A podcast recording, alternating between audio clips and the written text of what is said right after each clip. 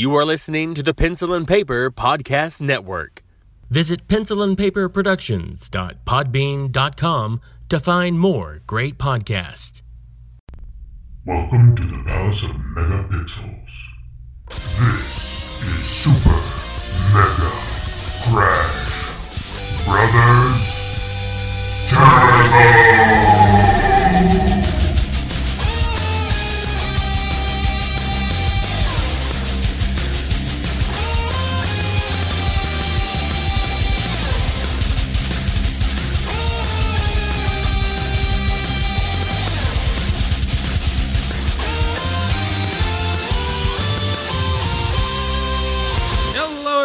Welcome to Super Mega Crash Brothers Turbo. I'm your host, Stephen White. With me, as always, is my co host, Lacey Finley. Oh, happy Monday.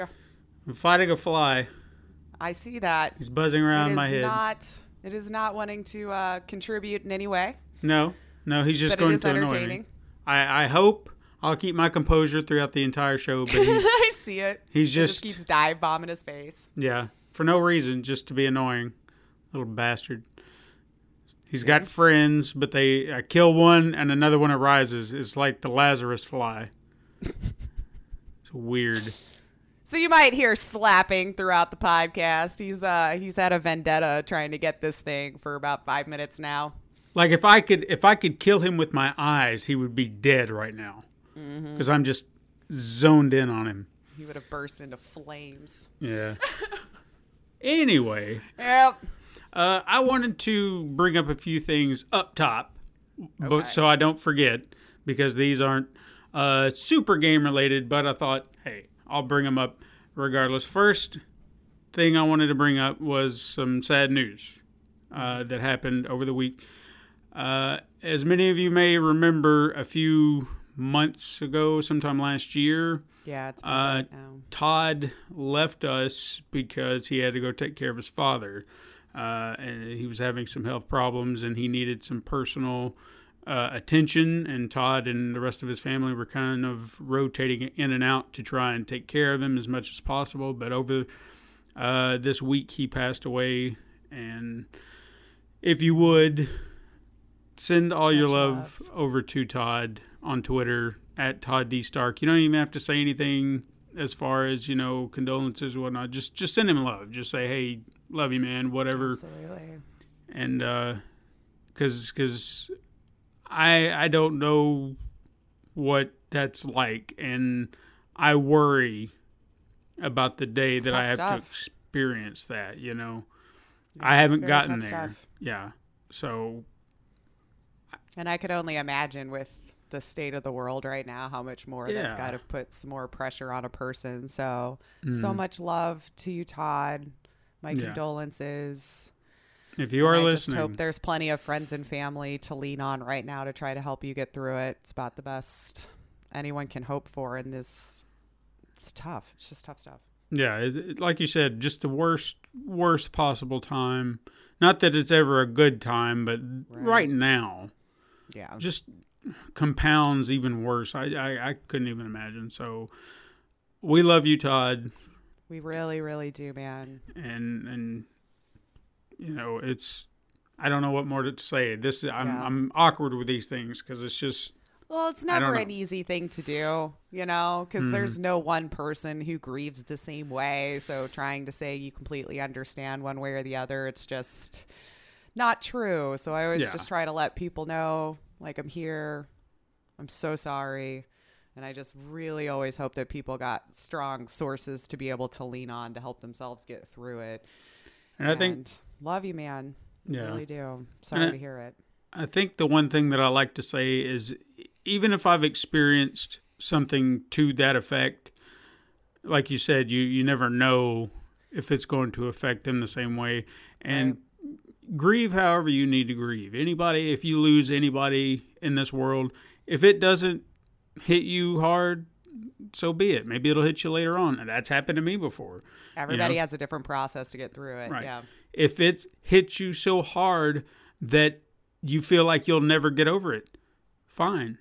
You know, I, I've got a friend of mine, um, she, well, friends of mine, friend, family friends, that uh, they lost. It was like one of my best friends growing up. He passed away a few years back, and they speak all the time how they sometimes feel like they're getting better, and then it just the waves come back and it hurts. And Absolutely. it's like that's fine. That's perfectly fine. You, you can't help it. So grieve however you got to grieve. That's that's what I say. Um, so to kind of pick it back up just a little bit, Yes. uh, lighten it back up. But I do still love you, Todd. I do. I Yes. really do, man. Absolutely. Um, I wanted to kind of just bring a, a little quick shout out to our friends over at the Bootleg Shanty. Uh, They uh, were doing a little Q and A this week, and I, I pitched them a question based on some things that we had been talking about, like game remakes, and I asked them what video game remake would they like to see, uh, and not a remaster like we've seen a lot of, but a, like a full on remake, like Resident like how Resident Evil, yeah. yeah, and, and Final Fantasy and even Link's Awakening was Oh, yeah. Mm-hmm. as far as I'm concerned, that was a remake. That wasn't a remaster by any stretch. So just slapping some new color on it. right. Yeah. So I asked them that and they, they kind of pitched out I, I felt like that their answers were a little lean toward they want to see remasters and not so many remakes because I think they were Oh, they yeah. were pretty uh, hell bent on saying that we we love the games as they are, and I respect that wholeheartedly. Yeah, Yeah. Because they're. I'm not saying any games really need it. Hell, we were talking, and you may have this in your notes while we're Mm-hmm. on the subject. Resident Evil 4 is reportedly getting a remake, and we were Mm-hmm. saying, does it really need one? What can you do to make it? I mean, it just seems like they're constantly rebuilding all of it, which is fine. Yeah. You know, if there's a market for it and everything. I just found it interesting with that is that they did a um uh, like a poll for what people wanted to see Mm-hmm. next for a remake, and then it was like, oh, but we're doing four, and it's like, what? What? Yeah. okay, you know, but I mean, what, like, what do it's you? fine. Like that wouldn't have been the one I had chosen. I I thought it was smart for two and three. Heck, maybe even like Code Veronica or some Mm-hmm. of those that I see a lot of people that you know really enjoyed in the series. I hadn't heard a lot of people say what we were clamoring for was four, but everybody likes a different Resident Evil. Mm-hmm. And who's to deny them that joy, you know? And I, I would like to also kind of say that Code Veronica would make more sense than Resident Evil 4 because that that was one of those games with the tank controls and the old style. That would have made more sense, especially in the trend that they were going. Because if you're remaking 4, which was already kind of changing the game of yeah, how the remakes work, everything. Yeah. so do you, are, are are they remaking it? Are they going to remake it with the new engine that they've created? So it's going to be I just like, like, those. yes, right? Because I mean, if they're going down this hole now of redoing it to the level that they already have, Mm-hmm. I don't see how Capcom could just be like, "Here's a new color on four. Yeah. It's like now you've kind of raised all of our expectations out of your studio at the very least of what remakes are going to be from from them. Like I said, I won't put that on everyone, but Yeah. we've seen it a few times now, and it's you're kind of building that expectation that that's what it's going to be like. I just I, I feel like if you're going to remake that, then follow suit, remake, Mm-hmm. but then remake the remake. So don't just stick with what you've done with two and three. Well, they would have to it. build a different world, right? Because it wasn't at the police station, it wasn't down those Mm-hmm. streets. You know what I mean? Like four was on its own thing, so they would have to build the world. Now Yeah. I don't know like how easy it is to swap things like that in and out of those engines. Not a developer, but like. I feel like three came out so fast because you could tell a lot of the same stuff was used, right? Mm-hmm. A lot of the same areas were used. They already had that built, you know. Uh, but this one would take a little bit more effort. And Maybe and- not as much since you have that engine going, but Yeah.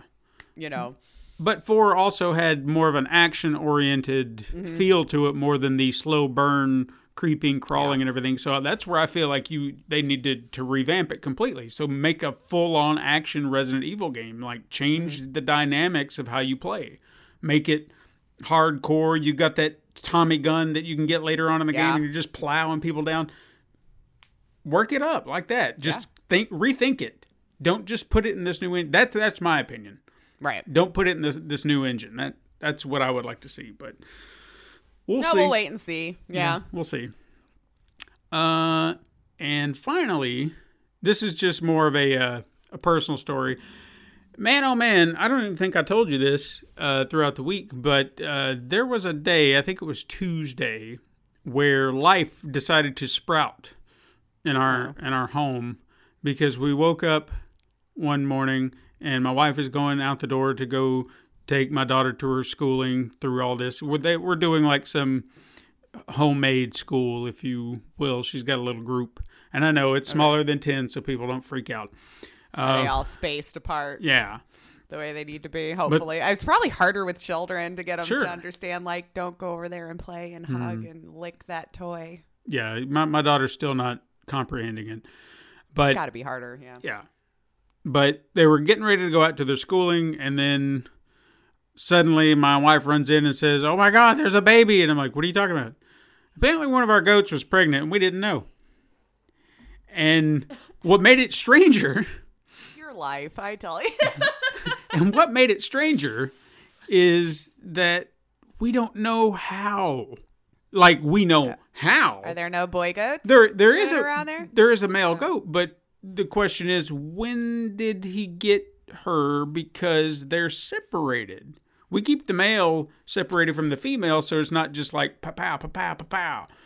So Well, which one were you fighting with to get back in the gate like a month or two yeah, ago? that that was the goat? that was the male. Yeah, yeah, yeah. Oh, yeah. See, you guys went to bed one night and I guess so. We got a baby goat. Uh, it it has done well. It's it's working. I don't know if it's a male or female. I don't think we found that out yet, but got a little baby goat. And then what was funny is, congratulations. yeah, I guess. Yeah. Uh, so as we're dealing with that, and uh, you know, just trying to to maintain, because my wife she gets very focused on the animals when they have babies. It's like, well, I've got to I got to be out there. It's like, no, you don't. They're animals. They can take care of themselves. She's like, Mm-hmm. They'll no, no, no. But she she was trying to maintain all that, and we're we're just kind of minding our own business throughout the day and just getting through it. And then suddenly, my daughter. Uh, is running in from my bedroom and screams, "There's a kitten in the closet!" What? And I was like, "What?" Now we had known that our cat that has been roaming around was pregnant, but apparently she decided to have babies in our closet.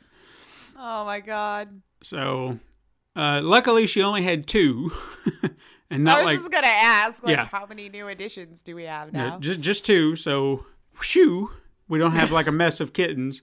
right. But yeah, they've they've been cooped up in my closet ever since because I, I just I don't want to I don't want to yeah, don't mess with them. Let Mama take care of it. She knows what she's doing.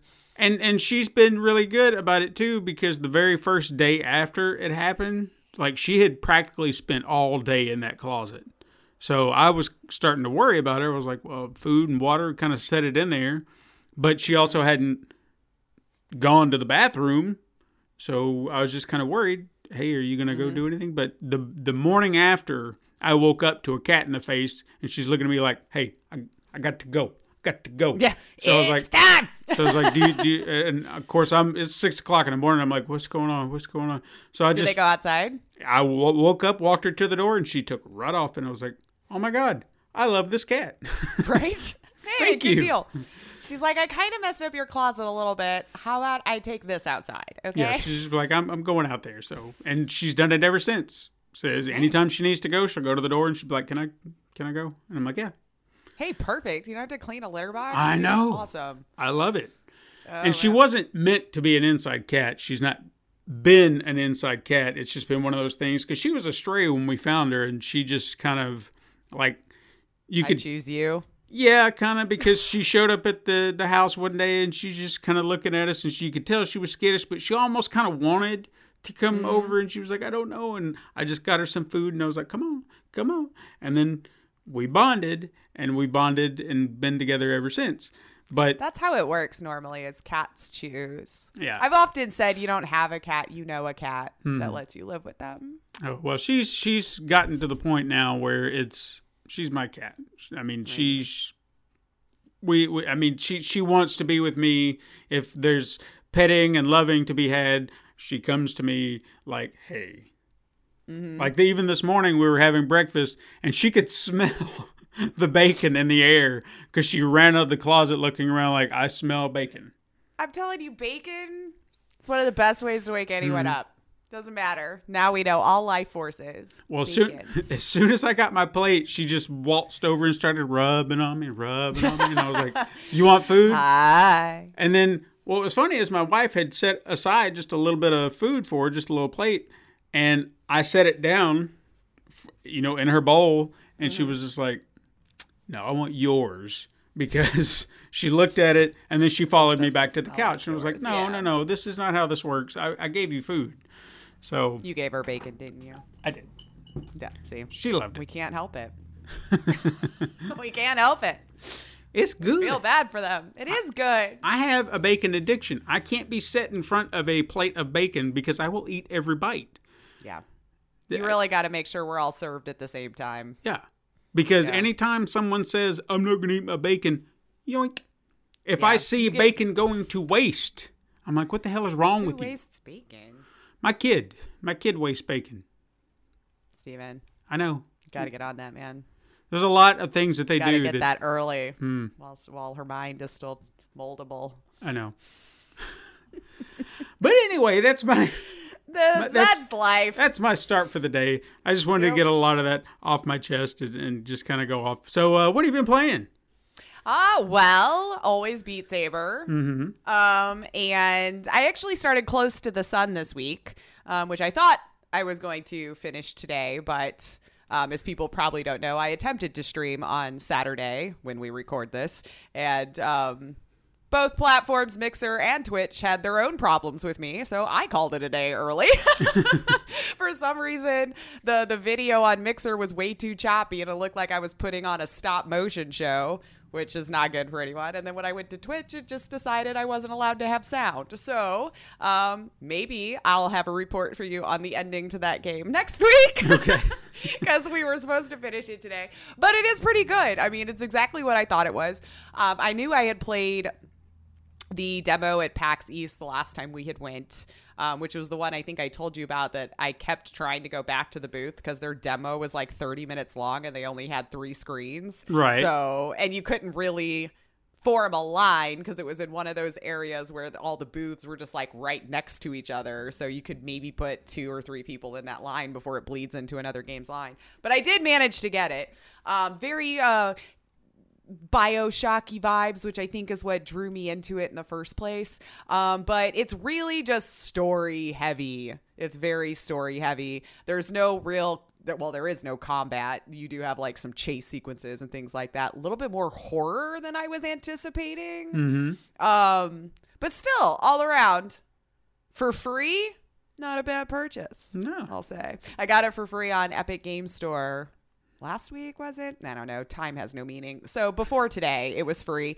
Uh, but i do really like it. It is freaking gorgeous. It's a really really gorgeous game. I'm playing it on pc obviously with it being epic. I think that's probably the only place it's on because i want to say that was one of the ones that was epic exclusive at least at that time. I haven't checked to see if it's been opened up anywhere else yet. Um but yeah, looks great, plays well. The story's intriguing enough. Um, so if you got it for free, obviously I, I highly recommend it. I think it normally retails at twenty nine ninety nine though, which so far from what I've played and the length of time and assuming how much time I have left, it's not a ripoff. You know, I feel like that equates pretty well. Um, and honestly, that might have been about all I've played this week. I've actually been doing pretty good at trying to get some other stuff done that I keep saying I'm going to do and then I don't. Because that's just how I am, apparently.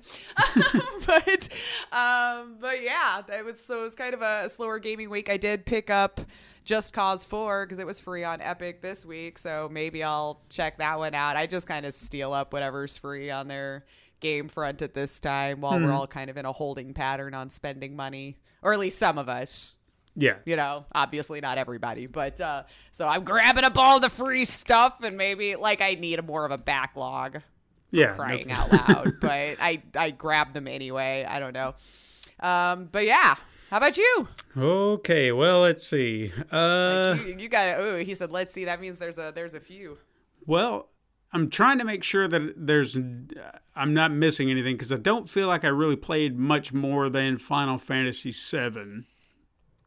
I, the game, uh, I haven't changed my opinion on it, but there was, I guess I, I hit my negatives on it. There were a few moments in the game where they do this thing that I've seen a lot in these bigger productions now where they'll force you to walk when there's no reason to. Yes, because they want you to feel like you're still playing the game. Yeah, and I'm just like, why? Just, I want to go. Just, why can't I just run to this spot? Nothing's happening. Or just continue the cutscene and Yeah. negate that whole section. You know, Yeah, a little- You're just putting me right back in another cutscene. Yeah, just Yeah. little things like that. It's just unnecessary nonsense like that that I that I came across in the game that I could do without. So there's Mm-hmm. if if you thought I didn't have any negatives, there's a negative. Uh, That you that irks me. Um, I don't. This is one of those games like I look at the trophy list because I I can be a bit of a trophy hunter and I just don't know if I have it in me to go after it because you'd have to play it on hard mode. And it's I don't think it would be hard in the sense that I couldn't do it but you have to unlock hard mode which means you have to play the game once and then go back and play it all again and I've already sunk almost 30 hours into it and I'm just now at the end and I just don't know mm. if I can do it again. It's great. Don't get me wrong. It's great. It's just look how long it took me to get here. Yeah, You know, I just don't want to play other things sometimes too. Yeah, exactly. Who So- knows? You might feel differently in a few months once you've had enough distance between the story or something. You're like, you know, what, let's play, let's pop it back in again. Yeah. You know? So I mean, I mean, don't get me wrong. The the combat and everything, I still stand by a lot of what I said. So there's nothing about it that's, that's making me go like, oh, like when I sit there and talked about the music last week, and hopefully you all caught that little musical cue I threw in there because that was on purpose.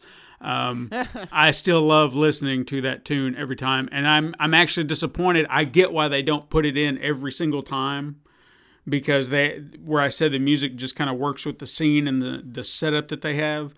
That battle tune is not in every fight, so they alternate new battle themes with certain areas because it works. It would just Yeah. be really odd to shift that tune into a situation that it just doesn't work in. So I get it. They're they're keeping the flow of the music better, which I like. But Right. I don't know. Uh, there were a few emotional scenes which I won't talk about because there was even some talk about spoilers that I've heard. Is like, Yeah. is this a game that spoilers shouldn't matter anymore? Well, okay. My only thing with that is you've still got to understand how old was this game? Uh, came out in ninety five, I think. Okay. So Ninety six. enough time that if somebody is 21, 22 years old and have never played it, it's a brand new game for them. Sure. I get both sides of the argument, Mm-hmm. but like, can we just not think it's fun to just wreck a thing for somebody else just for the sake of doing it? You know what I mean? Like, I feel like half the time people are throwing out spoilers and stuff because for some reason in their sick mind, it's just fun to steal that joy from somebody else getting to discover it on their own. Mm-hmm. So, yeah, like just shut up. Put it in a blog post that people can actively click on if they want to read it or something, you know? Don't Yeah. just put it on Twitter. So and so died in the movie. You know, it's like, God, why? Yeah. Not- Who, who needs to hug you, man? and, w- and with it being a remake, they could completely change certain things that. Uh, And I heard it's not completely the same anyway. No. As far as like story goes. Mm. I mean, like, or split up or however. Listen to me. I should shut up. I never played any of them. I don't know. but still, I'm just listening to y'all. it's called a remake. You don't have to follow every single little thing. You can or remake the it. 12 articles that I saw in a row Yeah. last week and on the same site. You don't have to do it the same way. That's why it's a remake. So things might change. Who knows? But Yep. yeah, there were some there were some moments in there story wise that uh, I don't remember. Again, I, I I played some of seven. I never finished it, but I did play some of it. But there were characters I don't recall ever. I'm just gonna say it. I don't remember characters dying. Certain characters dying. and uh, certain characters died in this, and I was like, did they die in the Because uh, I, I couldn't remember. But the way they played out the scenes, it was emotional, and I was like, oh wow. And there was even a scene that was. Sh- I've always kind of You're toeing the line, man. Yeah. You're like, well, I don't I don't feel like this is a spoiler per se because I, I asked a question to myself because there there are like three women within this game that all seem to have a thing for Cloud, who's our main protagonist. Mm-hmm. And the first is a girl called Jessie, and she works within this organization that you're with. And I think she's just smitten with you. You know, she just oh you're hot. Oh my gosh you're so tough. And she just she comes off like that. It's like flirty and stuff like that. Mm-hmm. So she's What a just man. yeah she's just all into you. But i don't think cloud has an attachment. He's just like yeah yeah yeah. So he just kind of brushes her off. Then you've got tifa who is an old friend of his and you I've always been been curious if he had a thing for her because you kind of get a sense that he does care for her, but I don't know if he's romantically interested in her. You know what I mean? Because mm-hmm. sometimes you get a sense of it, sometimes you don't. It it depends on the scene. And I've always been curious about that because then you go to Aerith, who's the other girl in the game, and Cloud just bumps into her randomly, doesn't know who she is, but then he gets to know her and then he just he wants to protect her. And then of course she's a, has a bigger role in the game, but she seemed like that was his romantic interest. And mm-hmm. I was always curious as is it Tifa or is it Aerith? I don't I never knew. So in this game I felt like it got pushed to the forefront who it's supposed like to it be. clarified it for you. Yeah. And it's Okay. from what I'm gathering, it's supposed to be Aerith because there was a scene where they were having a conversation and Aerith just said, Don't fall in love with me. And he was just like, What? And she's just like, Don't fall in love with me. And I was like, All right. So that was just Fine. Whatever, woman. I just kind of put it into perspective because at that point, that's a romantic. Like she can sense it's happening, and he, she just like, don't do it. Yeah. Just, just don't do it. And I'm like, all right. So, It's too late. And you saw it on his face. It's like it broke his heart, and it was just like, Ugh. Oh, I guess I gotta go choose from the other two. but, but anyway, yeah, I play. I've been playing that a lot. I was hoping to finish it before today, but I just, it wasn't until late last night. I was just like, you know what? I'm just gonna, I'm just gonna go because there Yeah. were just a few little things here and there. I got so stuck in a mini game that pissed me off.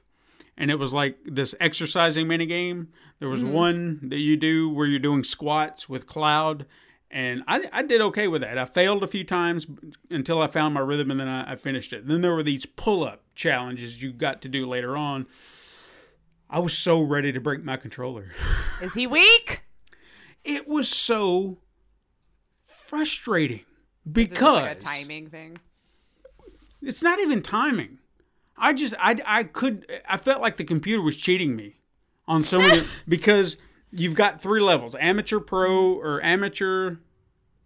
Mid, I can't, there's three levels to it. Pro is the the difficult level. Now, when I did squats on pro, like I said, I failed two or three times, and then I, I found my rhythm, and I was like, all right, I got it. Just I gotta I gotta keep up, move, and boom. Mm-hmm. On this, there's a pattern, a button pattern, and it kind of goes in a four figure. You know, you go Okay. uh, bottom to top, and then top to left, and then right, and so on. So they'll zigzag like that. That was not my problem. They'll show you what buttons to start with to kind of start you off slow, and you're doing that, and then you've just got to speed up, and then you just gotta get your pace, but pace, pace, pace, pace, pace, and then just speed up. Uh-huh. The other asshole, no matter how much you're sitting there just pushing those buttons, he's just cranking away you know? And you're just like i can't and then you're trying to keep up and you're trying to go faster and then somehow somehow you mess up. And then the moment you fall you're done. Because you're not going to have enough time to get back up and catch up. It's just not going to mm-hmm. happen. And i tied him. Can you sabotage him? no and that was one of those things i was wondering. I was like what am i supposed to do? Because i even started looking it up and i thought maybe maybe i'm missing something. And they said no no no you just can't screw up. And i was like i haven't screwed up at all. Just, just don't suck. That's through their advice. that, that- yeah, that was essentially it. And there was there were so, Yeah. so many times that I did not screw up. So many Mm-hmm. times I tied with him. I tied with him five times. five times. And what made it worse is there are these little moments sometimes where you get fatigued. So you'll get stuck on a button. You've got to tap it like five times, and then you can move on. And I would be While your fingers are already fatigued from already doing everything. Exactly. Yeah. So I would be I would be right there, tiebreaker. And then that thing would show up and I did not have enough time to hit the button five times and then keep going to make one more pull up. And that's how I'd tie it. And I was like, this is bullshit. I was so mad. I had to stop at one point because I was just, oh my God. I think you and I are the same way that way. Like I will get salty and I know I have to stop because I'm like I'm like legit angry right Yeah. now and it's just a game. I'm supposed to have fun, but I'm like my blood pressure is ro- like all the way through the roof. My cheeks are blood red. Hmm. Luckily, I did it. Oh good. I finally did it. So, but it was just, it was, oh my God. I just, w- the when I came back to it yesterday and I, and I lost that first time, my heart rate went to the top. And I was just like, I'm not going to do this today. and now I'm having a heart attack instantly. What's happening? But outside of that, um, when I've been trying to kill time, I, I finished Dragon Quest, which it was it was. I, there's a lot of nostalgia in that game for me, I, I guess, and even though it's an older game, I just I have I have memories of playing it, and and it brought back a lot of memories, and it was it's just a fun game to kind of kill some time. If you're watching something in the background, it's easy to kind of grind and watch TV at the same time. You know what I mean? Yeah. Because you don't have to pay attention while you're fighting. You just fight. And then once I finished it, I decided, screw it, I'll go ahead and get Dragon Quest 2, and then I started on it. And that's brought back some memories as well. So, but it, they are, uh, I guess they would be considered remakes in a way because they are not technically a remastered version, but they are still kind of the same version. You know what I mean? Like they play the Yeah. same, but they've got. uh, I mean, Kind of like when you just upgraded it so it would work on a different system, sort of deal. Yeah, because th- I mean they don't have like the eight bit graphics from old. I mean these they've got nice little animated sprites now, so they look really good. And I'll tell you this, uh, share with everybody. Since in Epi or in Dragon Quest two, you get to have three characters in your party as opposed to the one from the first one. Uh, I decided I would name the characters uh, after our trio. So it's uh, Stephen, Todd, and Lace. So I am Prince Stephen, Todd is Prince Todd, and you are Princess Lacia. Yes, So we, shall rule. We are on our way to destroy the force. the evil of, of whatever this world is. I don't remember the guy's name, but that's our quest right now. we we've got to build you up. Your levels are low, so I'm trying to get you buff. Gotta work out, man. But you got Get some, some pull ups in. yeah, get some pull up. Do my pull ups and my squats. Get your heart rate up. right? But yeah, that's that's about all I've been doing, and uh, I'm sure by next week I'll have at least one of the two games beaten, if not both. So we'll see. Excellent. Hey, good use of time. Good Sure. use of time. Perfect. All right. Well, we do have some good news. Lots of news. Okay. Good good chunk. Or at least ones that took a minute. Like you had to get in the meat of it. You know what I'm saying? Mm-hmm. Sure. So, of course, with our new fo- format, get the COVID 19 news out of the way right away Out so we way. can, you know, knock that out. Um, the first little bit of news within that uh, the Indie Mega Booth. Unfortunately, has decided to shut down all operations for the remainder of 2020. Um, as they mentioned, they're still just a real small team, and the situation obviously is bigger than they can overcome at the moment. So they're they're hanging on long enough to finish the Steam support sale that is happening. So the the going away for now sale, as as they're putting it. So they are hopeful that the sale will give gamers a chance to discover the games they won't be able to see at a con, and the uh, pay anything you want model revenue. And they also have a PayPal link if you want to support directly, if you are in a position to do so, of course. Uh, they are using all the proceeds to finish off any financial obligations they may have had left over. Uh, they say it's the best way to help right now is to try to make it to the Steam sale if you could possibly do it. So after nine years, though, it is very heartbreaking to see. I hope whatever our new normal is after this is over will allow them to thrive even better than ever because the Indie Mega Booth was always what I wanted to hit at cons and Sure. basically lived there I never bothered to to to go try other games out. Well, I mean some, but like I was there for the indie, so I'm hoping we can keep supporting them and they'll come back even stronger than ever. Um, and so we've got a little bit more news on the Sony PS5, which some of you probably already heard about. Um, it seems like right now Sony plans to limit how many PS5s will be available to sell at launch, uh, maybe at least in its first full year. Uh, there was a Bloomberg article that just came out that Sony Core is plans to produce far fewer units in the first year than it had for other systems.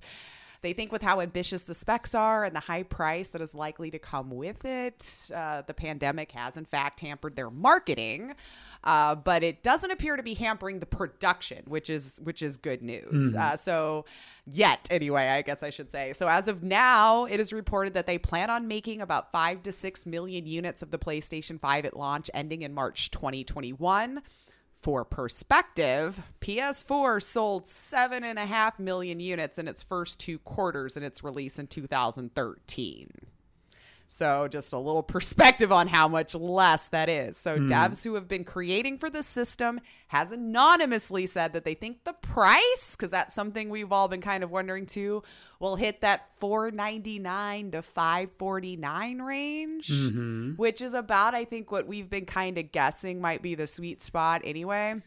But Sony hasn't been able to report yet what the system will cost and if they will have to settle on a loss for the system, which is something we've also discussed might have to be the case since parts have increased in price, I'm sure for them. Uh, so should they should they push that onto the consumer and try to make it up on game sales or the PlayStation subscriptions, or are they going to make it just make less in launch in hopes to make it more affordable later on? So it seems like, regardless of when it comes out, you still might be waiting to get the console. One guess was in the article, though, that they stated that since the PS4 and Pro are $300 and $400 respectively right now, that they that, that they plan to cut the cost on those systems to maybe help alleviate. So maybe it looks like they're trying to stimulate sales now in hopes to keep furthering on with PlayStation 5. Um, maybe grabbing more people for the streaming service or what have you, but uh, just trying to increase revenue all around Sure. Instead of a one-time purchase on the console. So the pro- production might change because of the virus. Sony is already has people working from home, and most likely they're doing away with the public press conferences. It was the way to promote the console. Um, it also goes on to report that suppliers have been delivering components and are hopeful to begin mass production in June of this year, so June of 2020. Um, so also, COVID has prevented Sony engineers from traveling to China so you got that going on. So a whole myriad of other things that it's just halted. So just kind of try to grapple with the idea now that even when it's released, you might still have a hard time finding it. Um, and please do not spend an exorbitant amount off of some jerk who managed to get it and sell it on eBay. Please don't support those people. Nope. please, please, please, please, please. It is not Uh, worth it. I want them to sit in it if they didn't want it. Um, but uh, on to other news outside of PlayStation. Oculus Connect 7 is also planning to move to a digital format this year. So the actual conference is canceled, which is, again, no big surprise. We've been seeing this on all the conventions. Um, Activision Blizzard is also, again, as we know, another one that's been canceled. Um, but Activision Blizzard's plan outside of working from home policies is to give their 10,000 employees a direct line to their CEO, Bobby Kotick. This is what I found interesting here. So, on a recent appearance on CNBC, Kotick talked about how they are taking care of their own through these tumultuous times. And this feels pretty on the mark, assuming all of this is actually happening. So, the plan that they've set into place for their workers, um, including those working at home, uh, receiving mental health support, which I think is amazing that we're hearing a lot of that going into this, child care providers if needed. Um, they've also have paid for some home broadband upgrades for some of their workers to take home and also to take home any necessary equipment to be able to perform their job. And if there's any concerns, you can call Kotick personally and speak to him, apparently.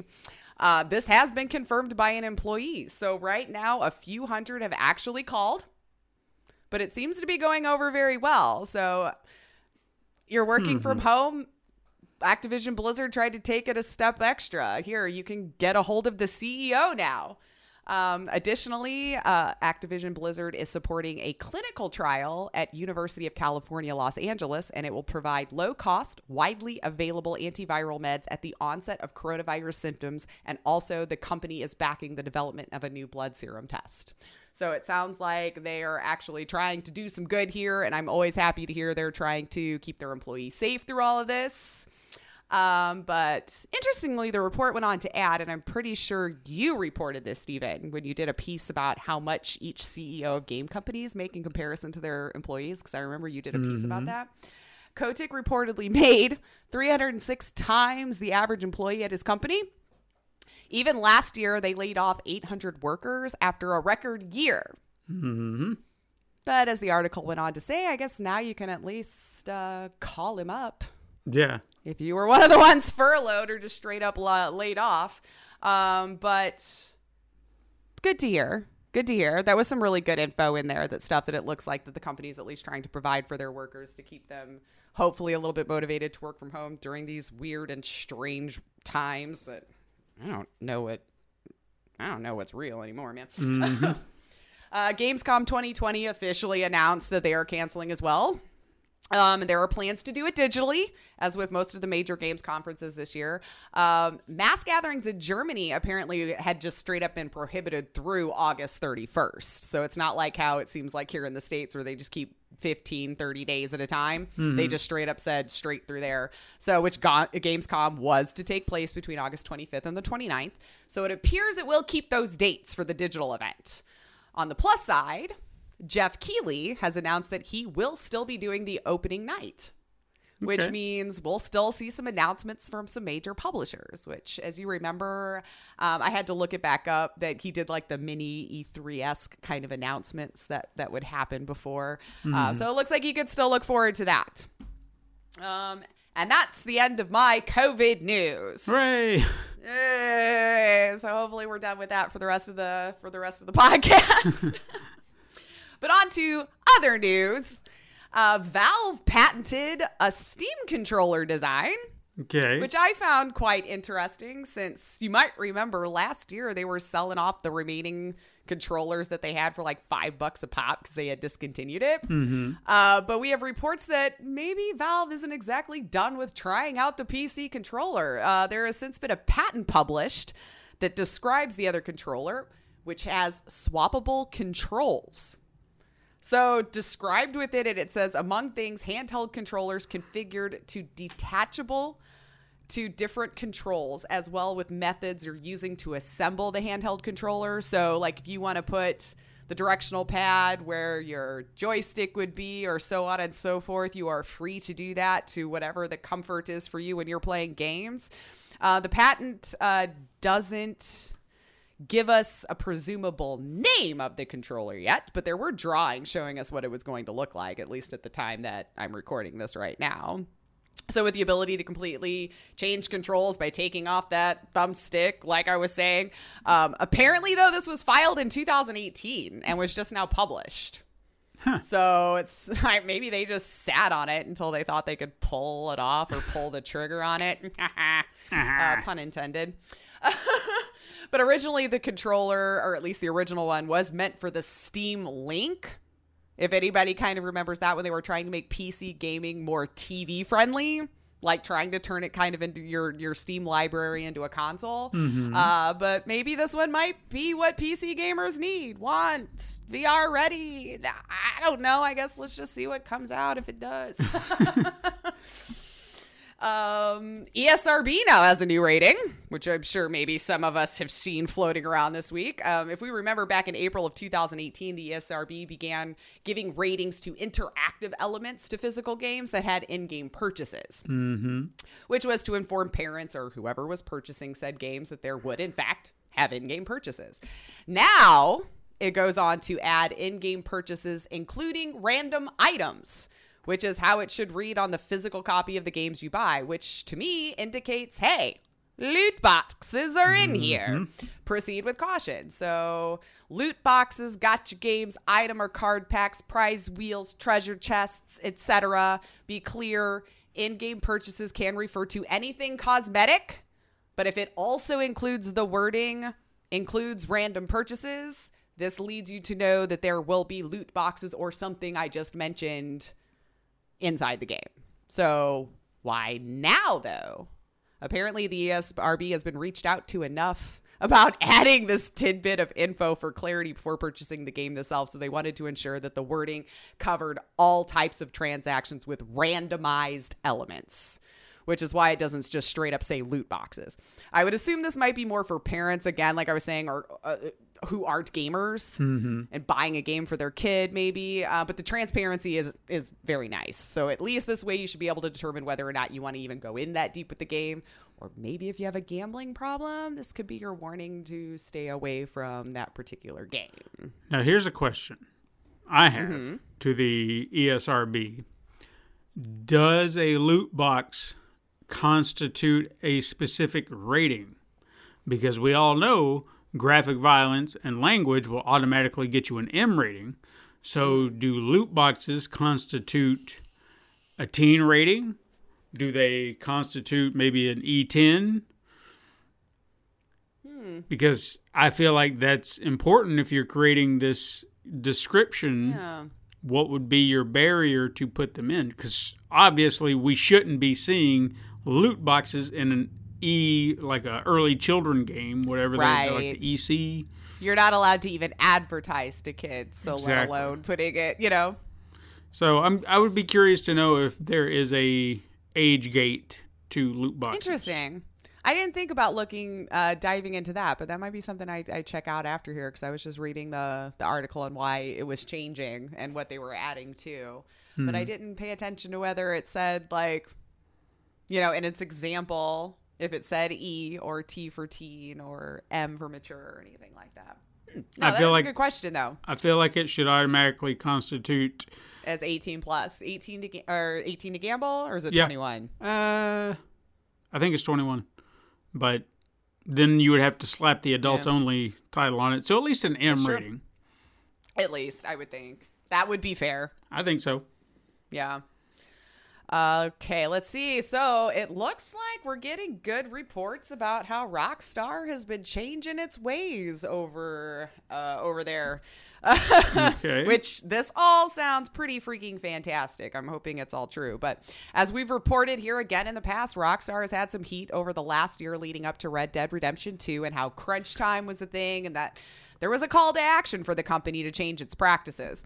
So, according to a report this last week, they have taken steps to ensure that moving forward. So, Jennifer Kolbe said in an email to Kotaku that in these last several months, we've undertaken a lot of work across every area of the company, looking at our processes to determine what works and what doesn't, what we have or what we are is great, what we are great at. I can't even read my own writing, and what we could improve. So, Kolbe wrote in an email uh, sh- that we hope that the majority of you have felt the positive changes already and that those who haven't soon will. Uh, so she went on to outline 2020 with more flexible work schedules for the developers in all of their studios, California, UK, doesn't matter where it's at, management leadership training, anonymous surveys for feedback from the employees, regular updates on the company's future games and the updates coming along with and time frames and things like that and just better all over overall communication with their team and she also goes on to say that she believes that they are taking the steps necessary to improve its practices and acknowledges that there is still more work to be done. Uh, so it appears at this time that the heavy scrutiny they faced for the time frame people worked to push out our uh, Red Dead Redemption 2 was finally taken seriously. A shame it had to be that way in the first place. Uh, but good to know that is actively being addressed. So I'll keep my eye on that space uh, to keep informed if indeed they are pushing forward in the right way, as she promised. Because crunch wasn't the only thing that they were under fire for, so they have their work cut out for them. Uh, but a developer did state that they feel overall the culture is much healthier and that hopefully in a year or two they won't be back where they started. But they did confirm it is moving in the right direction. So even now, with everyone working from home, it was shown that Rockstar is at least saying the right things that they do to keep emphasizing that it's normal. Uh, uh, the she even put one out to to the team, an email to the team, emphasizing that it's normal to not even be productive right now, and that our focus should be on our health and taking care of their families. So, it should also be noted there has been a lot of management shifts that have happened along in the process. So as you know, Dan Houser departed, and Rockstar themselves has replaced several studio heads throughout. So it seems like they are trying to actively get rid of, well, the bad actors. Uh, and off topic, though, the article did go on to talk about mitigated crunch on the next project, which is another entry in the GTA series we're hearing about. So, although this is very much in its early phases, we probably won't hear a bunch about it for a while. But I think that seamlessly goes nice into the rumors we've been hearing about GTA, uh, GTA Six. Not officially confirmed, but I think it's very fairly credible at this point. It is being worked on, probably just being started. Uh, but how it is released seems to be a little different for this time around, according to rumors. So it was noted that I read one plan that management has laid out for the next game, a new entry in GTA series, is to start out with a moderately sized release, which by Rockstar standards would still be large, uh, that is then expanded with regular updates over time, which may help to mitigate stress and crunch. So does this mean DLC? Episodic seems really weird, but I mean, if it keeps you from overworking your staff, is it more online that they're just going to keep building off of? I have no hmm. idea. But GTA 6, maybe they figured out a way to satire life after all. I have no idea. Like it keeps getting weirder. So I'm hmm. not really sure where you go from here because that's always been kind of the thing, right? Where he's like, we always kind of satired life. And how do you do that now? you know? It's Yeah. kind of like, this is weird. I don't know who got the script for the world right now, but we, we need to rewrite it. But so there you go. It looks like we have GTA 6 confirmed, and we're way, way, way far away from hearing any more about what the focus would be. Um, next bit of news I have uh, Cyberpunk 2077 bundle leak. Maybe a Okay. leak. Maybe it's for sure. Microsoft revealed the sizzle trailer for a, again, we're not sure if this is leaked or not, Cyberpunk 2077 Xbox One X bundle. It's a pretty slick looking console, though, I have to say. Uh, the controller even looks really cool with the two different tones on it. Um, so it does contain both a special edition of the Xbox One along with the controller that leaked in another previous retail uh, listing. Doesn't seem to have the game included, which Kind of defeats the purpose, these don't think? bundles usually get it? So I, I, maybe again, since it was just a leak, they didn't add it. Maybe it does in fact come with it. I, I, I don't know. Now I don't remember if I've ever seen it both ways in the past. so, um, but yeah, go check it out though. It does look like a cool console. I'm not the type that goes after the themed consoles and stuff like that. Like if I were buying it brand new, maybe, but I've got a PlayStation, so I'm good. Um, but it does look cool. And then the last bit of news that I have, which is actually kind of some sad news. This I actually just saw today. Um, I'm actually just going to read this off of the PlayStation Lifestyle homepage. But game industry lost three of their voice actors here very, very What? recently. So the guy who did the voice of Deacon on Days Gone, Final Fantasy's Reno, and Resident Evil 2's remake Leon. So, what happened here? And again, I'm just going to read it from this because I just got this before we started to record today. So, I didn't have a lot of time to rework it, but it's really short. Um, so again, I'm reading this off their website that the they suffered a huge loss this week as the three voice actors. So Philip Duarte, uh, and I, I believe I can't say this name. Keiji Fujiwara, which is Final Fantasy's Reno, and Paul Haddad, which is the original Resident Evil 2's Leon. So news of Duarte's death was shared on Twitter by PlayStation and the Bend stu- lead studios world designer Eric Jensen. Um, apparently, his was from a heart attack. Unfortunately. Um, so outside of his role as Deacon uh, St. John, Duarte was an, uh, apparently an award-winning actor known for roles in Invisible Life. Um, it looks like a lot of Spanish movies that I would have never heard of before. Um, and then Fujiwara passed away on April 12th. Uh, apparently had been battling cancer. So my heart goes out to you there as well. And then Haddad, who is the Leon Kennedy in a red, uh, original Resident Evil 2, um, he apparently just had a bunch of other kind of health problems. So nothing COVID related, it sounds like, because I know that's almost instantly what we're thinking in today's day and age. But my heart goes out to all of those families. That's a rough week. And um, I'm really sorry to hear that. And thank you for your contributions to our games. For I mean, sure. uh, whew. But we've got some quickets, so hopefully I can lighten the mood back up again here. Uh, Half Life Alyx was made playable without VR. I don't, I don't recommend it, but it technically did work. I tried watching it. no. Somebody figured out how to make it work, so I guess if you're like super badly wanting to play and don't have VR, there you go. Okay. Um, we had a little uh, Final Fantasy VII uh, news with how much it sold within the first three days.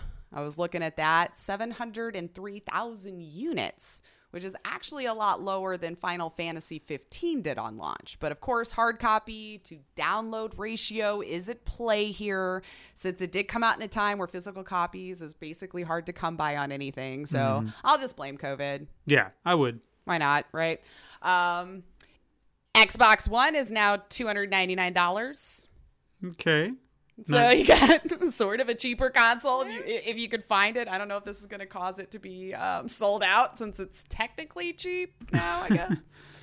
Um, and then we got a new xcom trailer for xcom chimera squad which looked like a fun one. So if you're in an xcom fan go definitely check this out. It looks like just way more xcom more fun more story. I definitely recommend checking out that trailer if you haven't seen it yet um, and then the last little quicket that I have is about the Steam's Games Festival that was announced. So if you were a developer, you can submit online through April 24th, 2020. Demo build deadlines is May 15th, 2020. And the festival itself is set for June 9th through the 14th. So allowing gamers to play more upcoming games from home. So if you want to get in on that from any front, those are the dates and how you would go about it. Definitely check out the Steam page for more info about where to submit. Um, and then Crysis got a remaster that was revealed this week. That was a big deal for people. I suppose. Yeah. I'll take their word for it. You know, I- mean, it did look slick, but I never played the original or anything, so I have no like base of comparison. But I guess there was like some rumor leaks that were happening on the Twitter page, and so hmm. people started going, oh, "Are we getting another one?" Like maybe they just instantly thought it was going to be like Crysis Two or something else, and then it was a remaster. But they seem happy Yeah, that that's what it was too. So I'm happy for you. sure. I'm always happy when people are happy. so this week I have some weird news. Weird news. I know. I haven't found anything again. What's weird anymore, right? But but this one was kind of fun, so I thought we could probably use a little lightning up here. Uh, so apparently, an NPC protocol droid in Battlefront 2 had a bad day. Okay. Um, so there was a fun article posted um, by a, a Reddit user, Scorpion. 5437 discovered what could be an Easter egg or a bug. Um, but according to the player and the friend Scorpion was playing Battlefront 2 with, they encountered two droids just hanging out in a hallway, all being a droid. You know how they do. It looked like one of the C3PO ones. And I, I, I guess out of boredom, they just decided to attack it. I mean, what's it going to do, right? right. But apparently, it, it finds a weapon out of thin air and very aggressively attacks you back. So, absolutely not what they were thinking was going to happen um, out of this droid NPC, I have to keep adding. But it didn't only produce a weapon from nowhere, but also became invincible and eventually just floored the players that were attempting to bully it. Uh, but according to the article, though, some other folks were theorizing that it was an Easter egg and referencing the murderous droids that appeared in the Dr. Aphra comics. Ah, yes. Okay, I know that. Uh, but some just think it might be a bug. Or maybe the machines are just finally rising against us. I mean, either way, I don't know. I think. Yeah, I like that theory. Yeah. I mean, I, I think it's it a be fun a- clip. It's a fun clip to watch. I think it would be cool to. I mean, like I would lean toward the Doctor Aphra Easter egg bit. Why not? I mean, we'll never see them in a movie, as far as I'm concerned, because you know we don't need lead women in movies for some reason. I'm just gonna. Are we just assuming though that like Battlefront 2 was that forward thinking? I don't know. I guess doubt it, just- but I wonder. But you never know. There's probably some really good eggs that are in there, like uh, that are working for them and, and, and could have thought that was funny and maybe just not told anyone. I hear people leave stuff in coding just to be like, you know what? Yeah, let's just see. Or they put it behind a wall thinking nobody will find it or something like that. 'cause It's just too much work to remove it. Just easier to block it or whatever. so. Um, but yeah, so I definitely, if you want to go check out that clip, it's kind of funny how cocky they thought they were, and then it literally just pulls out this high weapon out of nowhere and just is like, and just like eventually mows them down because it wasn't taking any damage anymore. okay.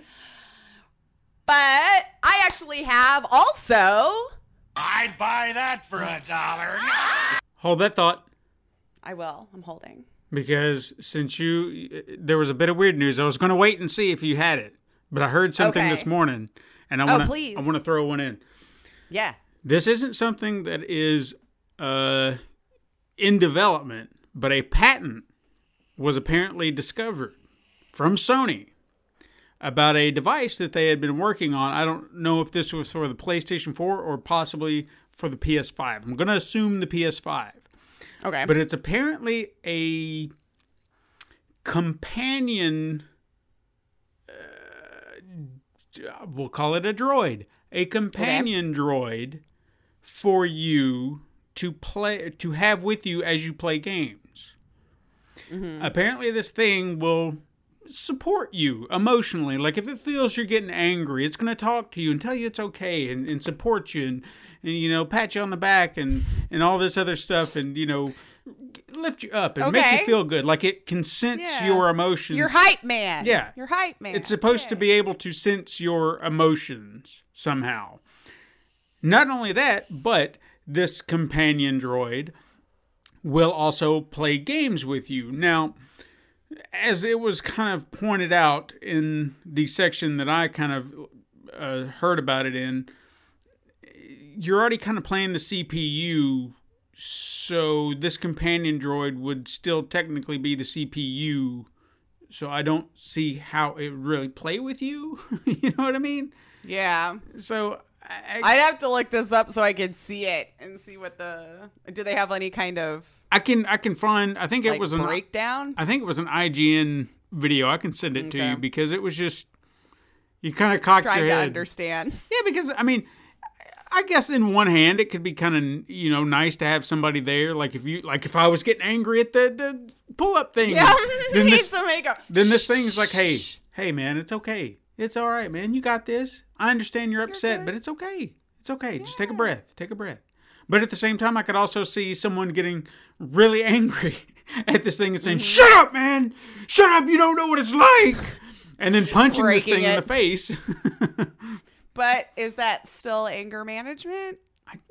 Could be. You didn't take it out on anybody else, so you're just taking it And- out on your companion. And you know what? Maybe that's its point. Like if you're punching it, it's sitting there going, "Yes, yes, punch me harder, punch me harder. Oh yes, yes, punch me harder. lose it. Come on. Ooh, that one really hurt. You're doing such a good job. You're doing great, man." I really am hurting right now, man. You're doing great. So it's so strong. whatever this thing is. Again, not not in development that we know of. It's just a patent that was found, but very strange, very very odd. Because I tr- I'm trying to understand the the logic behind it. I, I get that it could be beneficial in a way, but I also know that if it had a very annoying voice and would Oh, God, repeat it would itself, away right away. I would lose my shit pretty quick. Saying "shut up, dude," just shut mm. up. Okay, man, Mm-hmm. Yeah, it's no. fine. It's okay, bro. Uh, oh, dude, if it was a bro, bro bot, it's okay, bro. It's all right, bro. Bro, It's all right, bet. it's all right, bro. Bro. It's okay. I got you. But anyway, let's go back to I'd buy that for a dollar. All right. So this one might kind of be more for me per se, but I think you'll enjoy it as well. So, how about a one of a kind, extremely well detailed statue of Ash Williams in Evil Dead 2? Okay. the level of detail on this thing is actually really freaking incredible. So Prime One Studio is the one who created this Okay. collectible. Ash is one of the few non-monster characters in horror games to have a lot of notoriety, I hmm. would say, and probably easily recognized based on his final iconic appearance, armed with a sawed-off double-barrel shotgun and a chainsaw strapped to his stump on his right arm where his hand once was, capturing the likeness of the details of Bruce Campbell. This this is uh, the scale of this statue pretty freaking huge too, and it comes with an additional portrait. As you're looking at it, it also has on the detail the trap door with Henrietta trying to escape from the cabin cellar. It also has an alternate portraits that I think you can swap with it. Mm-hmm. Evil Dead fans, this is kind of crazy. All right. It even has the infected hand on the floor, Okay. the Necronomicon in the front of the statue, the deer head that laughed along with Ash is hanging on the wall. And you have, and it's the back of the wall is like the cabin. So he's standing in the cabin. The material for his shirt, totally real. It's not like a painted on thing. All right. So the material, if this helps you, is polystone. It's now I was trying to break down the the the the measurements because it said 38 inches tall, which seemed kind of crazy. but it was saying that it was 96 centimeters wide and 67 centimeters deep. And I guess with it being that tall, like it looked freaking huge, right? Mm-hmm. So with all of that detail, and with it being Ash Williams, and you're a collector, so I figure you might have a little bit more of an idea about how like detailed something like this and the price and stuff would get. So Stephen, Mm-hmm. what would you pay for Ash Williams Evil Dead 2 in a cabin scene? I mean, I don't know if I'd pay anything because I know it's going to be a lot. Now, if it's as detailed as you say, and if it's exactly what I'm imagining in my head, the level of detail, this is not one of those hundred dollar things that you can just go You're to. not wrong. I know I shouldn't lead I shouldn't lead my person, but you are not wrong. No, I, I'm I'm well versed in how these things work. Usually, these uh, larger collage. Oh man, I almost had him that time. Little son of a. The fly came back. see it. Anyway, um, He's trying. no, he's he's making the rounds, boy. He's trying. Uh, no, this is high dollar. But would it be over a thousand? That's what I'm. I'm uh, I'm going to take a gamble. Mm-hmm. And say seven ninety nine. and say 7.99 okay well that might be your first payment Oh wow! so to have this with you and keep in mind too i think a lot of it is shipping costs as well Mhm. your first payment they're only asking for 150 bucks so that's reasonable right for your payment Okay.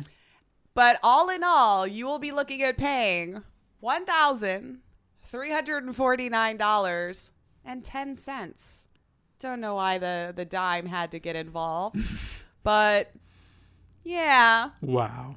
So yeah, that when was you saw the 150 i was like oh oh you go- so yeah holy crap so uh, double what I said, just Mm-hmm. about. That's what I was saying. I'm like, they'll probably take that one as as your first Mm-hmm. payment if you wanted to overlook the 150 for the first one. Sure. But I almost kind of want you to link this, and I I will share it with you because.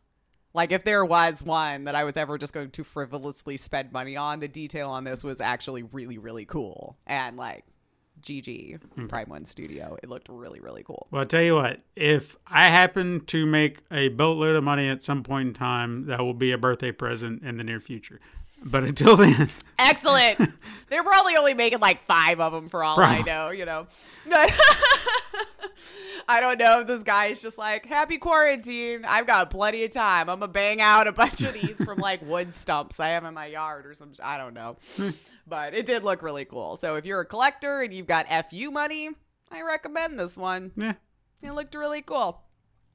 Especially if you're an Ash fan, which Someone in this room might be. someone might be. Well, more Bruce Campbell, but he is Ash. Yeah, Sorry. he is You're not going to convince me anybody else can be Ash. It's like Did you see that article the other day too? Sorry, I know I'm getting off track No, it's again. okay. But like that Raimi supposedly said he would love to do Evil Dead 4 so long as Bruce would would do it. And since Bruce retired, aw. And I'm like, mm. are you really gonna push it off on him now? Are you like, well, if you talk Bruce into coming out of retirement fresh, we could do Evil Dead 4. Like your fans are not going to barrage you every chance they get if they find out there's an inkling of a hope. if he wanted to do Evil Dead 4, why in the fuck didn't he just do that to begin with?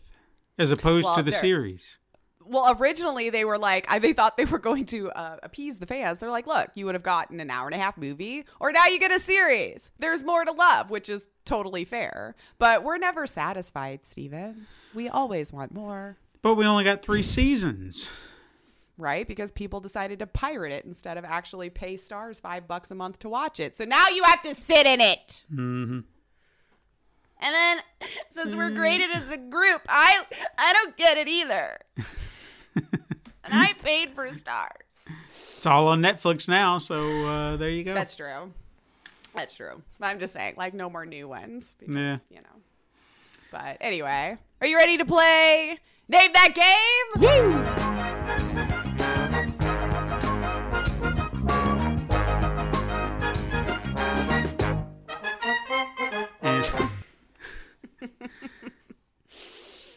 All right. I had a I had a panic moment. I actually do have three. I thought I totally forgot the other two, and I was Oh. like, "Dang, it's gonna be a short game." But no, I, it's on there. Lace makes too many notes in different places and needs to learn her lesson. All right, your first game mm-hmm. is a horror escape game set in an abandoned hospital. The hero is a criminal who repeats steal. what? Yeah, like how you steal something. I didn't I didn't write the synopsis. So, he will experience an unexpected horror of the abandoned hospital that you entered to hide from the police. The player controls the hero to escape from the murderer wandering around the hospital. Is this game Okay. A. Robber's horror. B. Rob, steal, spook. C. Escape from the hospital. D. F this place, I'm out. I wish it was that one. Uh, oh my god. I mean, when I watched the trailer, I'm like, yeah, I would have been like, F this place, I'm out. Uh, I don't need to repeat steals. I mean, you know, with the way a lot of these games are, it wouldn't surprise me. But I'm going to go with C because it seems the most generic, uh, and that seems to be the going rate for a lot of these these games. The Yeah, most right? generic, nonsensical It could have just been Hospital Escape Simulator for all we know. You know? It might have been at one time. All right, so you say C, escape the hospital. Hmm. And the answer is A, robber's horror. Robbers horror. Okay, well, Mm-hmm. they threw me for a loop. I thought that was a tad more creative than that. It always it's always funny to me when I find like the ones that like the name is fantastic, but then the game is garbage. And Mm-hmm. I'm almost like, I can't touch it. They've already done such a great job at that. I mean, I don't know. Maybe one of these days I gotta throw it in there because if it's too good, we'll be like, no. No. All right. For your second game, I'm sorry, these are all really small. But more than 30 Orthodox sectarians are underground. They locked themselves in man made caves. You're a negotiator. Your task is to rescue them before the apocalypse. It's a text quest based on real events and using witness statements. Explore. Believe it or not, is this game Hmm. A. Hermits, B. cave monks, C, recluses, or D, loners? Say A and B again. A was hermits, and B is cave monks. I'm trying to enunciate, so I'm not So they accused of throwing you off by talking too fast. they all have this very uh, particular title. Mm-hmm. B cave monks. B cave monks. And the answer is C recluses. recluses. That was my second guess, and I, I, I thought no, no. Let's let's go with the the weird one, cave monks. I was pretty happy about that one, actually. I'm like, hmm, words that mean I stay home. Got it. Um, all right. And your third and final game. You play the role of Dan, the current ninja order master. Use your ninja transformation ability and your special powers. Venture over 10 levels, defeat your bosses, save your family, and defeat the crime organization live the legend of Dan.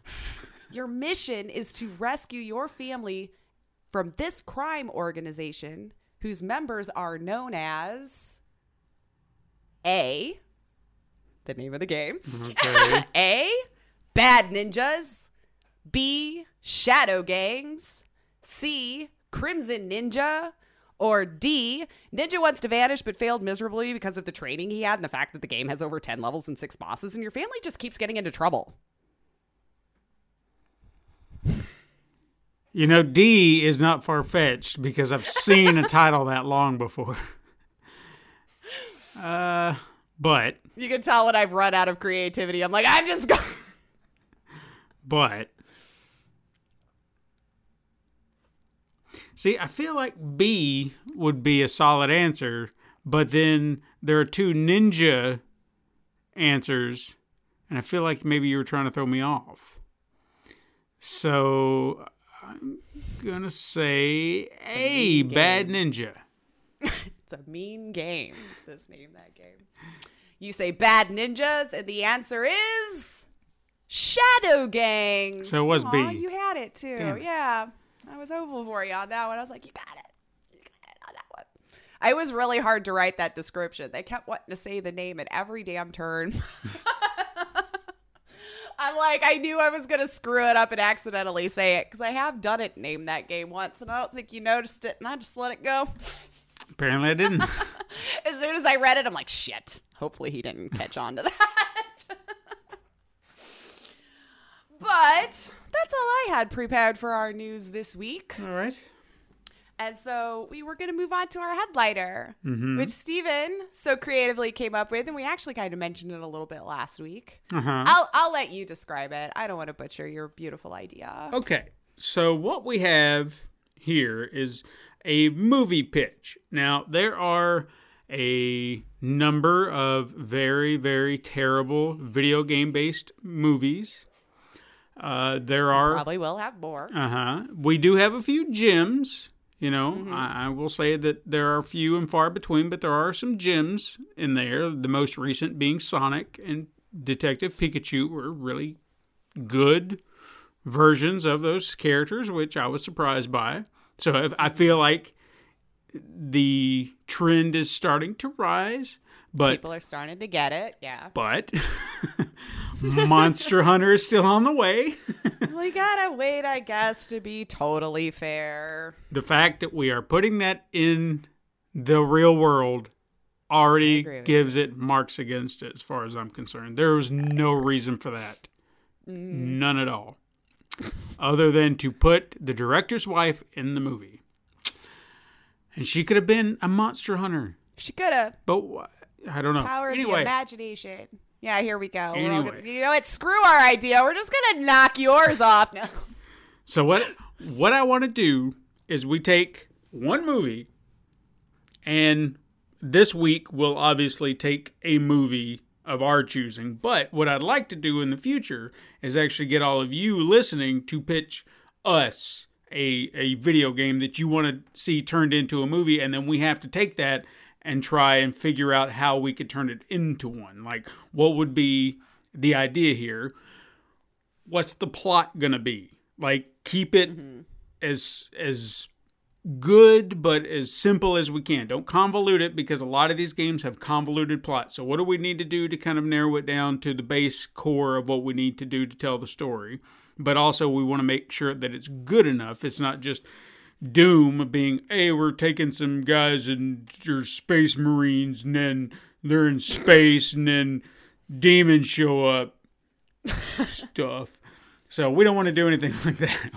We- this person's gonna be animated. Yeah. but this one won't. and then and then then we got to do the video game stuff and then turn it into first person because that's what the video only, games only do. on one part though. only on one as a part. nod. Yeah, because that's that really made sense. Over the shoulder, the rest of the movie.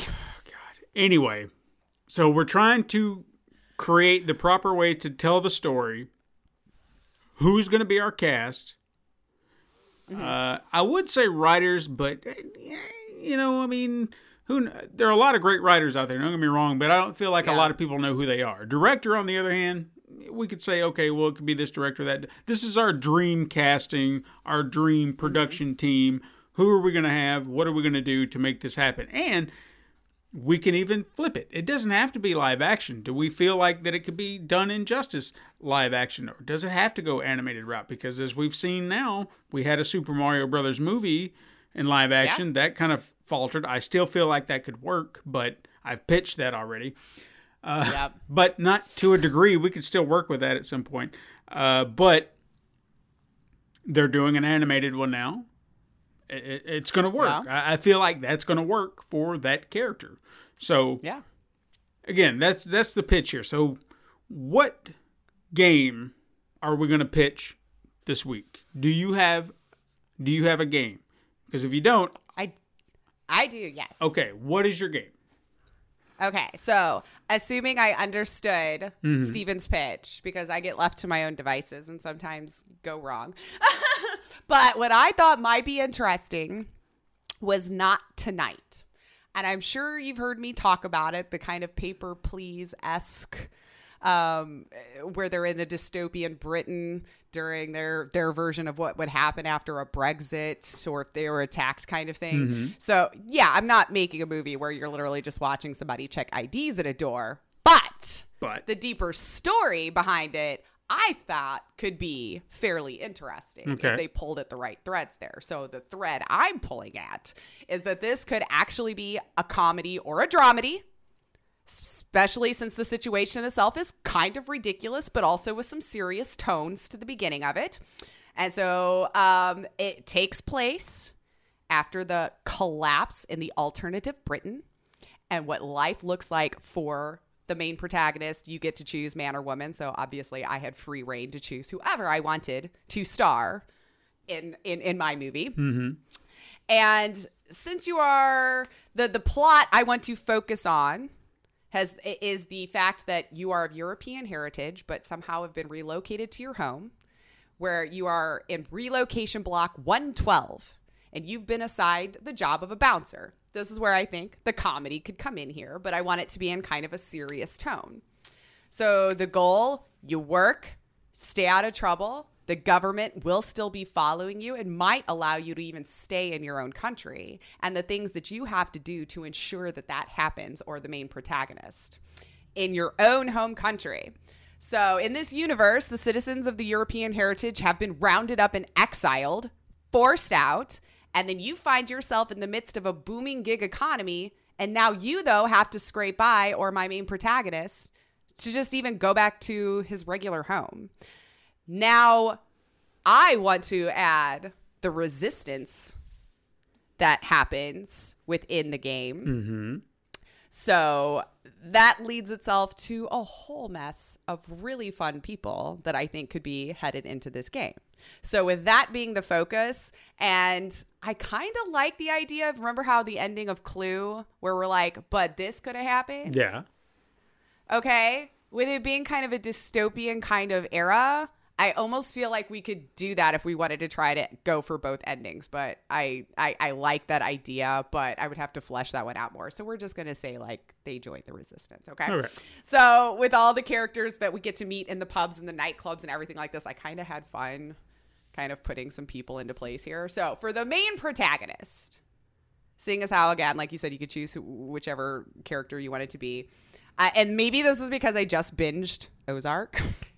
but I kind of like Jason Bateman for it. Mm-hmm. Because I feel like his comedic timing, especially in a drier sense, and his drama chops, wow. Like he's seriously impressed me the last couple times because I've never really seen him outside of a comedy, but now I've seen him in two dramas. I think his sarcasm, the sarcastic wit and the timing he has would totally lead very well to this. And I think he's a very good leading person. I almost could be persuaded to have him directed as well. Okay. Because the last two things that I've seen that he starred and directed in, his style is actually kind of interesting. Okay. So I almost I, I wanted for the sake of conversation to have a different director, but I'm not a huge movie buff, so I'm gonna stick with that. All right. So he gets to work double time for me. And since the game did make references to Brooklyn Nine-Nine, I would like to cast Raymond Holt or Andre Braugher, the actor's name, as the cop or government official who is constantly having to check up on Jason Bateman's character to ensure that he is paying his bills, paying his bribes so that he could stay in place, and just overall being big brother on him throughout the entire movie. Um, and there was a lot of Brooklyn Nine Nine references in there. but he will also be the one offering Jason jobs, maybe bribes, selling drugs, whatever he decides that he wants you to do because you're under his thumb. You have no say, peon. You're lucky we're even letting you live. And since there's many levels in the game, and since you're already loving this pitch, um, maybe save something for a sequel. But I'm just gonna pitch this location uh, as the main part, which is a bar that had two brothers, twins, that were running the bar. One did it during the daytime and one did it during the nighttime. Both said you're not allowed to work for the other one or we will fire you. Um, but you have the uptight one who does everything by the book, OCD during the day. And then you have the kind of like hippie esque one that runs everything at night. He goes with the flow, you know, it's all good. So in my movie, uh, I'm putting in, let's see, Jason and Jeremy London. Okay. We haven't seen them in a while, but I think between the whole dazed and confused era, we got we got we got you know him on lockdown, and then you know Jeremy did Party of Five, so he's definitely more serious. I think I I cast that one pretty well, and I haven't seen them in a while, so they're probably free. Sure. Um, so there is one, and there's one consistent line hopper that's that's underage and is always trying to skirt their way in, trick you, whatever the case may be. But I think Millie Bobby Brown. I think with I've seen her in other little skits and stuff, and then with her doing obviously amazing acting, um, I think that it would be really cute to have her be the recurring nuisance that you don't understand you don't know that it's going to be happening the whole time. Um, and i want jason's character to lean into it. He's going to accept the bribe finally. Doesn't care anymore. He's joining the resistance. He's towing the line between both the government and this. So obviously i just want to focus on the powerful impact that the bombing of the clocks affected the protagonist's life in the very beginning. Be a very fast opening, lots of action, and Jason character ends up being caught in the wrong crowd because of the company that he decided to keep. And if it only listened to the government about immigrants, he wouldn't even be in this situation. So now he has to work to survive until the opportunity presents itself with the resistance. And in my movie, we're going to work both angles. Keep the government happy while gathering all of the info to take them down. And the leader of the resistance in my movie, Samuel L. Jackson. Okay. because I was told he has to be in every movie, and I don't want to get that wrath. But no, honestly, like I think as the leader of the resistance, with the fact that I'm building like a dramedy here, duh. Duh. I mean, why wouldn't you want Samuel L. Jackson? Sure. And so that's my pitch. I hope I did it right. Well, the idea was that we were actually going to be able to converse and pitch together. but See, that's why I wanted clarification. I sat here all this morning going, I gotta final touch this and do all that. No. I thought I was making the pitch. no, we're we were going to just discuss it together. Okay. the the the the podcast stops here, and then we start over. It's fine. No, no, it's not gonna That's happen. what I. That's why I told you to go first. Well, I Said I knew I was gonna. that, that's it. why. No, I was just trying to throw it out there and pitch it. But this is supposed to be an open conversation. Mm-hmm. Yeah. So someone comes in and says, "Hey, uh, make Super Mario Brothers movie and go," and then we're just like, "All right." Who would you cast as this? Well, we discuss it between like who's your who's your ideal Mario? Who's my ideal Mario? I don't know. Is that good? Maybe we come up with somewhere in the middle. Yada yada yada yada. yada. That was the idea. All right. Well, then for for for next week, we'll talk more than just sending gifts to each other. Yeah. that's, that's the most and actually have like a conversation. We just like to bull, Mm-hmm. bull, like BS all week long, and then we're like, "Hey, how about we do this thing?" And then I'm like, "Okay." okay. And I take whatever I thought he understood and I run with it. I think I got it right once. But, she, but it was a good years. pitch. It was a good pitch. Like I want to see your movie. Well, thank you. I, I mean, I do. I put, I, I did really think about which part of the the story You did. Mm-hmm. Want to pick on too. because I, I, that's now that's the key thing too is what you did there picking out the plot i feel like that's going to be your key element to the, the movies that we have to make is with games with multiple multiple sequels how do you make the game or the movie based on the game and be true to what people know and I feel like you've got to to simmer down the essence of what those games are and tell a good story based on that. You know, I think that's Yeah. what Detective Pikachu and even Sonic to a degree did is they just took the idea and said, "How do we tell a good story around this?" Doing what they did with Detective Pikachu, taking a completely random game and centering uh, the world around that idea was smart. I feel like from that point, you've established this world. Now tell new stories within this world. They don't have to focus on those characters, but the world is established now. Tell a new story. Go go tell your traditional Pokemon tale or whatever you want to do. I don't care. But you've established the world. Run with it. Sonic. That was mm-hmm. I didn't really think him being in the real world was going to be a, a an idea that worked. But for whatever reason it did. And I, I mm-hmm. think Ben Schwartz and that's where acting comes into play. He sells the character enough that he's so likable that Yeah. you just want to be with him. You want to hang around with this this character for the duration of the movie because he's just a he's a fun character. So uh, you want to run around with him wherever he's going, sure, because he does that. So again, you see and now he's adorable. exactly. He's not So- the, the nightmare fuel he was. Right? So- now that I can sleep at night again, let's.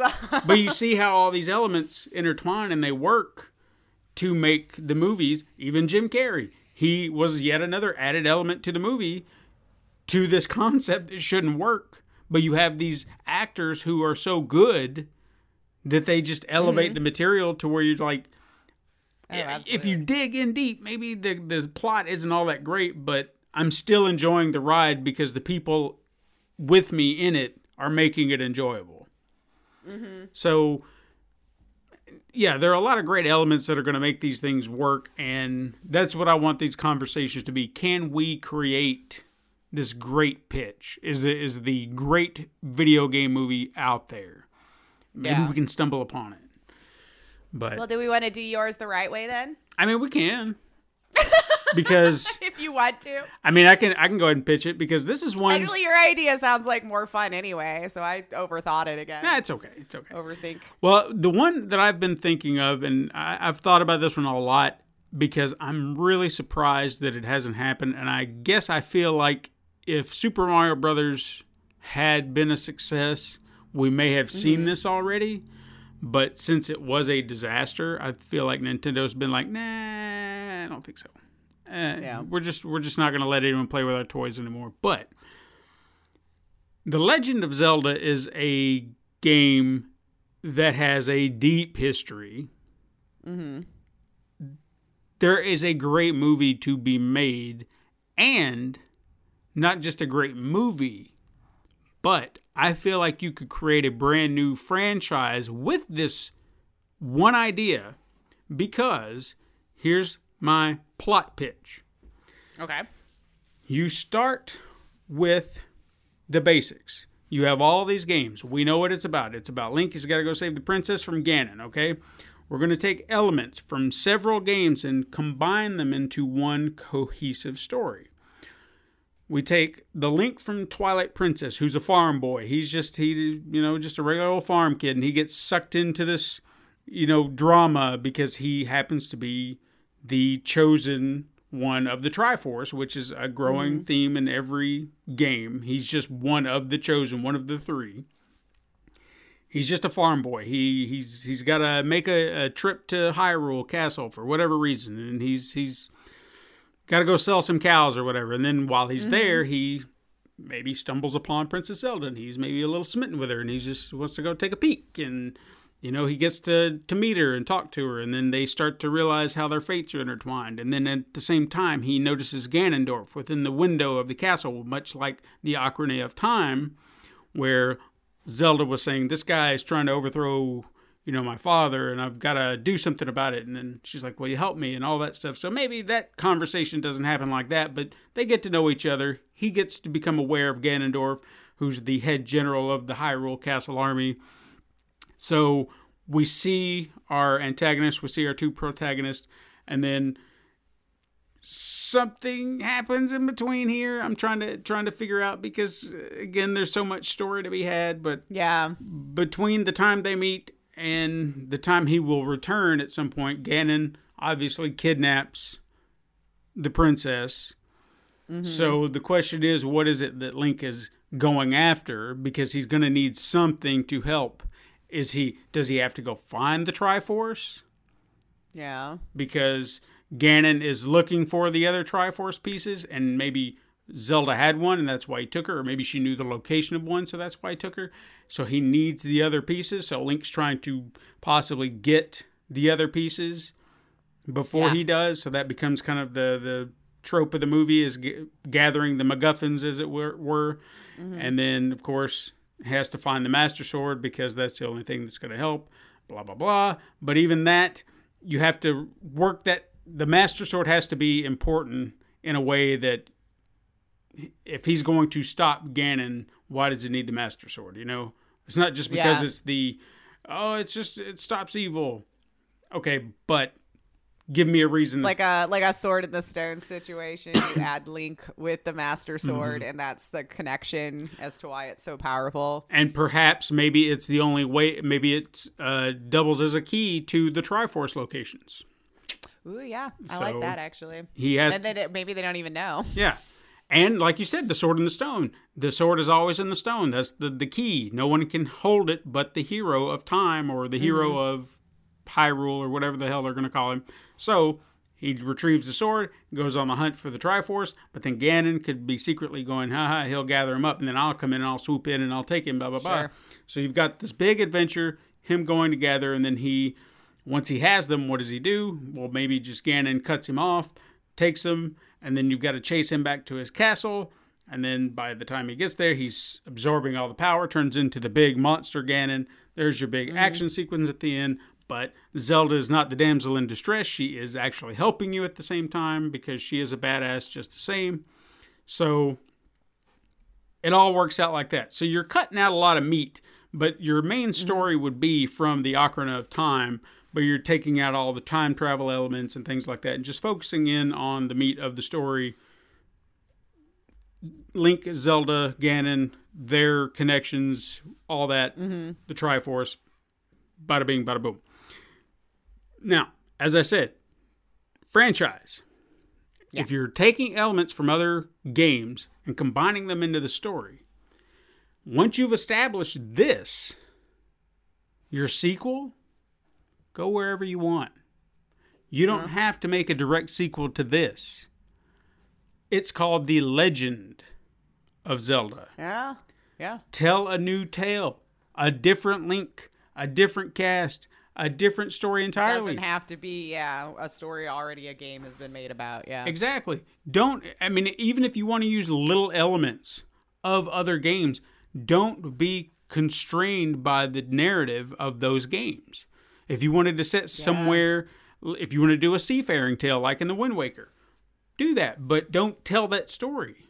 Just tell a story as that is your backdrop. And then mm-hmm. go hog wild. Do whatever you want. Tell the Legend of Zelda based on the legend created right there in that moment. Boom. Yeah, you pretty much just got to make sure like the characters still stay within what would be, I guess, quote unquote, believable for what they they've done, and then outside of that, just put them in these situations, and this is how they would react. Yeah. and move on. Yeah. Now, if you no, could, totally. if you could tell the story without repeating yourself of just the, uh, we got to go after the the Triforce again. Oh God, somebody's got the Triforce again. Mm. Th- yeah, that's going to get old. So if you can find a way to tell a new story within this world or a different world, hundred years from now, hundred years in the past, two hundred years, whatever it is, I feel like that's the key to this franchise. You can tell a direct sequel if you want, or just start fresh. yeah, something new. Like it doesn't have to be a continuation necessarily of that same one. Yeah, and then you can have any. Isn't that what we've been saying about Uncharted too? Yeah. Like, you don't have to redo the exact game. No, Which doesn't seem like they are if we ever get anything No. from that. And you know what? I'm glad you brought that up. I've been meaning to say something about this. I actually found out Nolan North is not pleased about Mark Wahlberg being Sully. oh, I did not. He's just that. like, I don't see Sully in that. I still feel like it was a peace offering. It might have been, but Because I still want to say he was supposed to be Nathan, right? Like when we originally heard about it a long time ago, Mm-hmm. and then they wanted to do a younger him version, and then I don't know. I don't know. I feel like it was like, all right, Mark, but what if we let you be Sully? And then he's like, okay. he's not Sully. I'm I'm with Nolan I, again, I'm just gonna say though, he's an actor. Let him act. I I don't think any of us should say anything until we've seen it, and then we could say with our, you know, with confidence, nailed it or didn't. Yeah.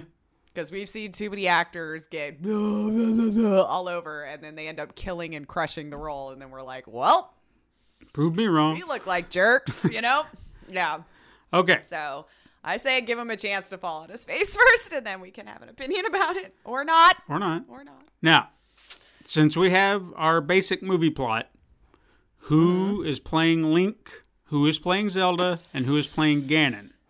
see i was trying to think of that like as you were talking about it and like this is going to be my downfall about not knowing like younger actors really because like you'd want it more age appropriate because as soon as you kept saying it i'm like Cary Elwes but i'm like no he's too old um unless we're like grandpa link later on Well, I we would s- do him I would say if we're, I definitely would say younger actors for Oh, for Link sure. and Gan or Link and Zelda, and then Ganon could be whomever. Anywhere. Yeah, he could be Yeah. whatever age. But now, considering Link is always the silent hero, what kind of personality would we give him? Because he cannot be a mute.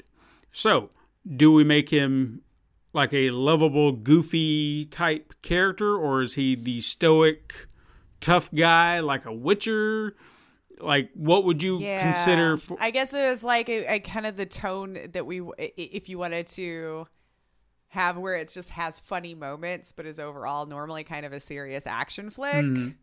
That would kind of change it, I think, depending on that. Because then, like, if you wanted a little bit more of like the goofy esque thing, I don't know. I kind of think like Ryan Reynolds. I feel like he nails everything when it comes to that. He can do both sides of the coin. You know, Yeah. he can be funny, he can be serious, and and can and can go back and forth. I think pretty well. Um, but again, is he too old for that? Yeah. Like, what age are we going into? You know I'd what I mean? I don't know younger people. This sucks. Like, I actively avoid like movies with teenagers in it and stuff. I like really do. Like, sorry guys, early I'm sure you're lovely, 20s but actors, I'd say where I would go. Now, like I, I will say this as a first choice because I was thinking I feel like this is a kind of a a cop out, but at the same time, kind of see it, kind of see it maybe. Um, Tom Holland. He's kind of a, a lanky, gangly, could be kind of, that is true. you know. this is true. You keep him in his uh, British accent, and I think he could Oh yeah, he could kind of do something. because I guess that could be anywhere. Yeah, Yeah, like we don't know. I mean, I'm not saying He could be German, right? We don't know. Eh, we don't know. He could be whatever. I'm not saying it's. I'm not saying that's that's an absolute must, but I'm just Right. saying that maybe Like he could. He could maybe You could keep it. Yeah. It's not like breaking any rules. Yeah. put him in elf ears, and I mean he he could look the part. You don't know. Give him long hair. Mm-hmm. I don't know. I've never seen the boy with long hair, Oh yeah. but that would be a thought. Mm-hmm. Early No, I twenties. could I could be persuaded. Okay. Although I've seen him in very little. It's been it's been fine. okay. Uh, who else? And and I'm like the worst too at recalling people's names. So I'll have to just sit here and keep going. But the person that was in the the thing, The the, the thing. I like, I have to sit here and like Google the movie I'm thinking of and get the actors or actresses' names so I remember who the heck I'm talking about. Now again, I feel like he would work if we're we're working with a sillier tone, uh, Mm-hmm. like if we wanted. Because again, I think it needs to be a fun movie. I don't think it needs to be stoic and dark. Well, that's why I think like some comedic moments, but I don't know if we'd want it to be just Like, comedy all around, like a serious action adventure. But obviously, you have those moments that you chuckle at and like, oh, that was good, or a nod Sure. from something in the movie, you know, that I fans would would catch on to. yeah, I feel like maybe the levity of the film, like the fun moments that you have, would be early on in the film. But then when you get to Ganon, there cannot be one moment of of humor. There can't like Ganon cannot be a funny character. I want him to be like the the tone shifts the moment he's in the room. You know, the moment he's in the mm-hmm. scene, it's like, okay, shit's shit's got bad. We we we can't mess with this guy because he's he's supposed to be this devious, evil yeah. Power I was hungry. like staring at his picture right now, hoping like somebody would snap. inspiration would strike. Yeah. Now I'm going to pitch out yet another one for Link for a, a more, more serious tone. Now he can do comedy. I'm not saying he can't, but I feel mm-hmm. like he could be a bit more of an action star that would work. And he actually did some uh, some archery stuff here recently. Uh, Taron Egerton, uh, he played Robin Hood. You know, he could. I think he could have a look for it, and and he would kind of have that uh, pretty boy, tough guy kind of vibe to him. You know what I mean? Oh yeah. Okay. I think he could. I had to look him up because again, I don't ever remember anyone's name. Um, but yeah, uh, yeah, and he's kind of a little cutie. yeah.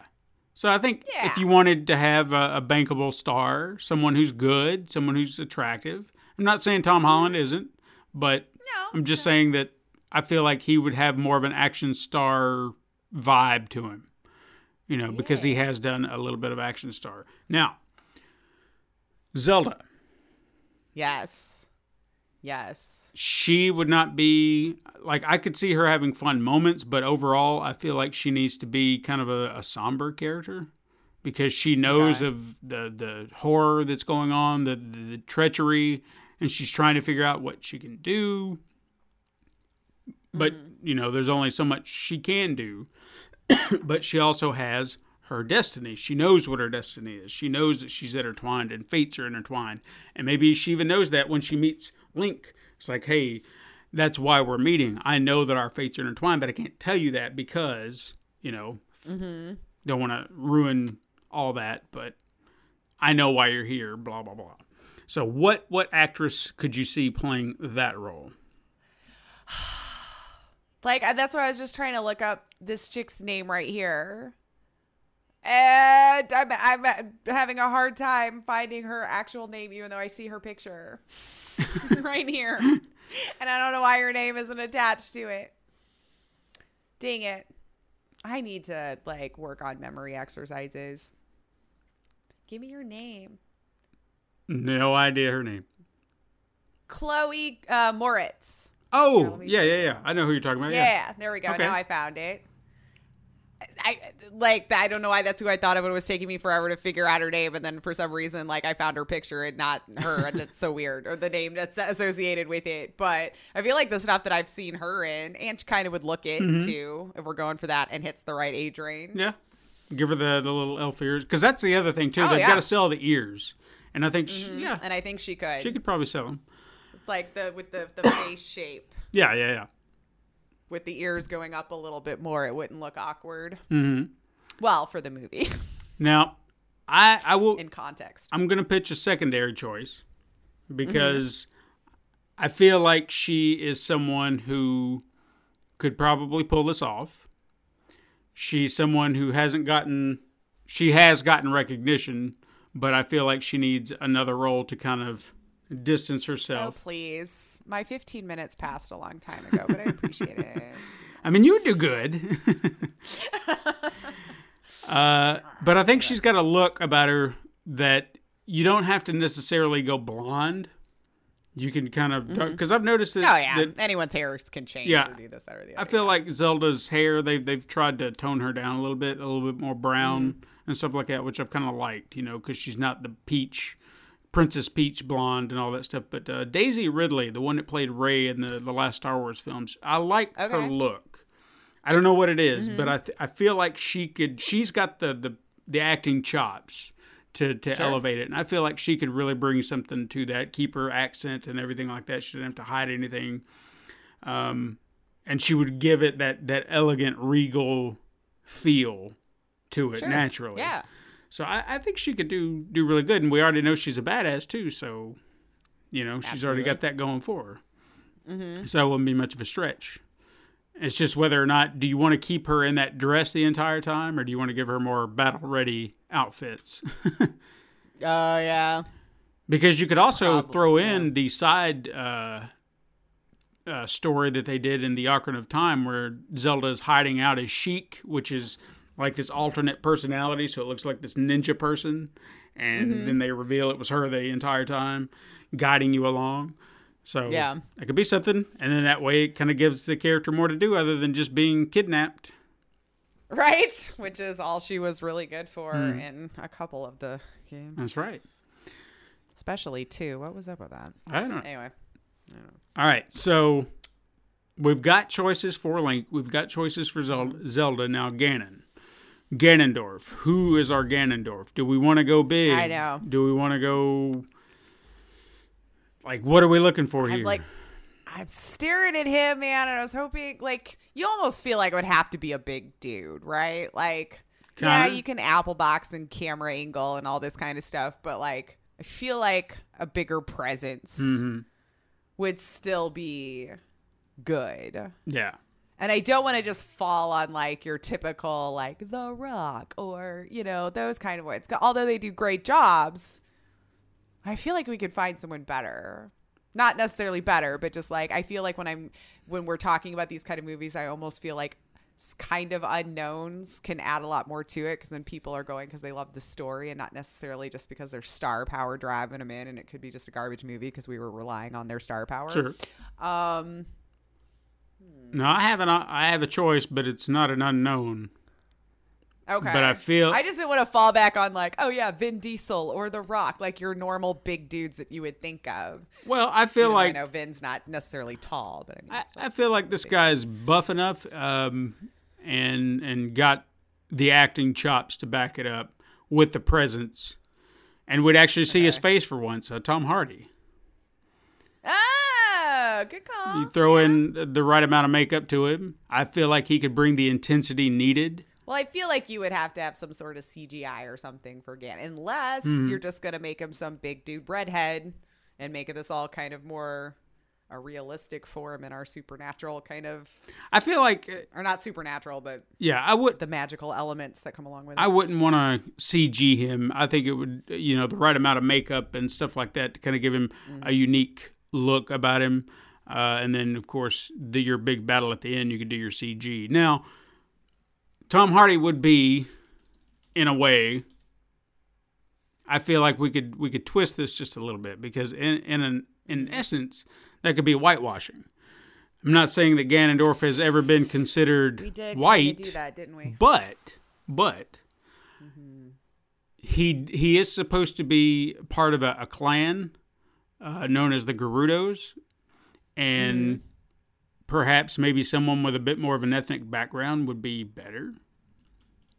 Yeah. Now, granted, uh, and I, I'm just kind of using that as a basis. Now, if we're just acting, acting, acting, that would be that, that would be where I'd go. But why not someone with a bit more of an ethnic background? That's not The Rock. yeah. No. Well, I mean, kind of. I mean, it's not white.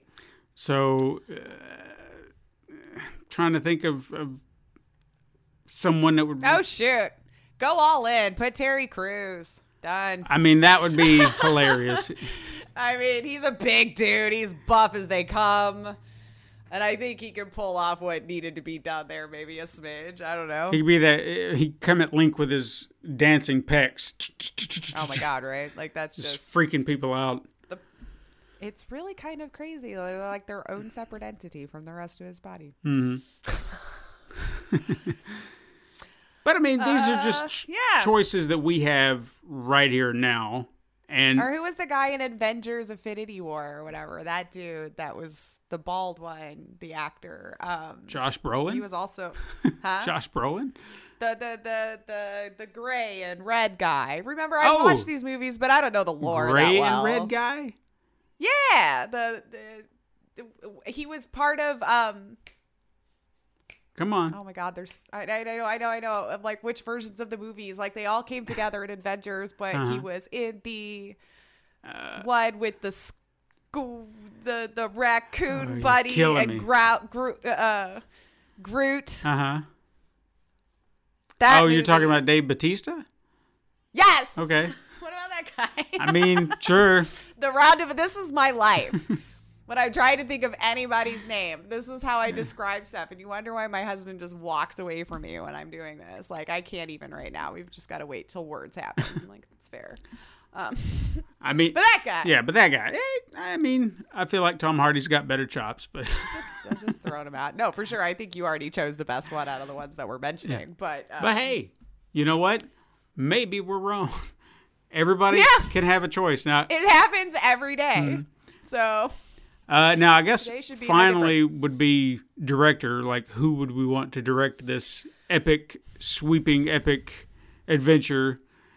This is where I will just acquiesce 100% because of not being a huge movie buff. Like I know like your basics, Okay. people that like everyone knows about, you know, like your James Cameron, your you know, Mm-hmm. like those guys. The the the, the so I don't know any unique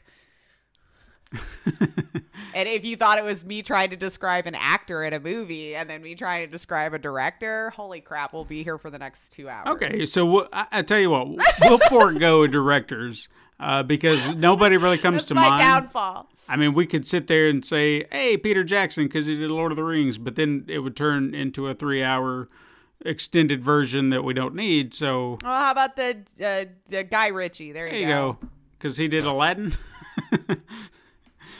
sure, Sure, you know. but hey, I know. I, I'll we'll leave it at that. We'll pass the question on to you, Yeah. wonderful siblings. What do you think?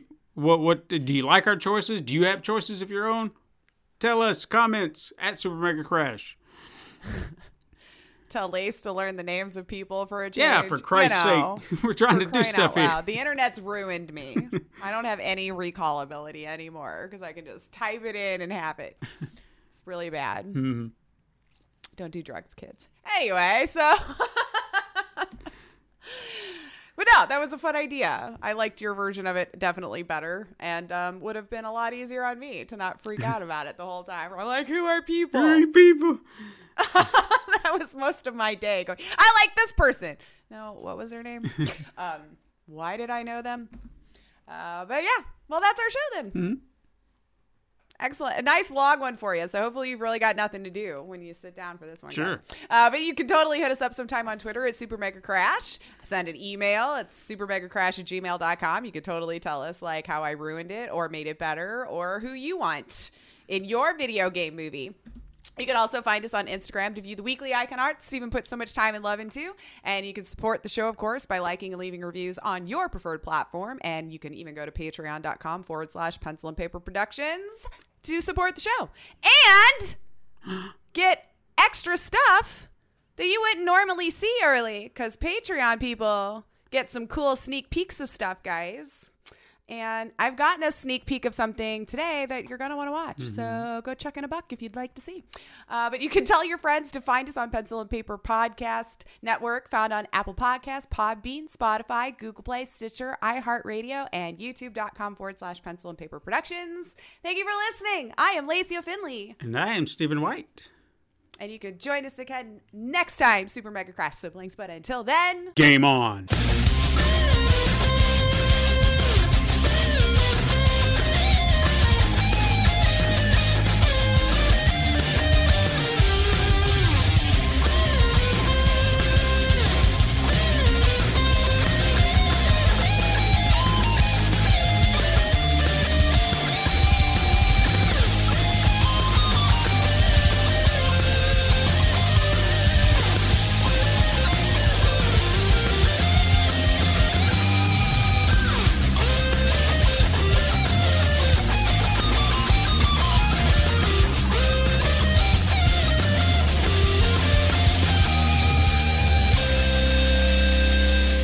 This has been a Pencil and Paper Podcast Network production.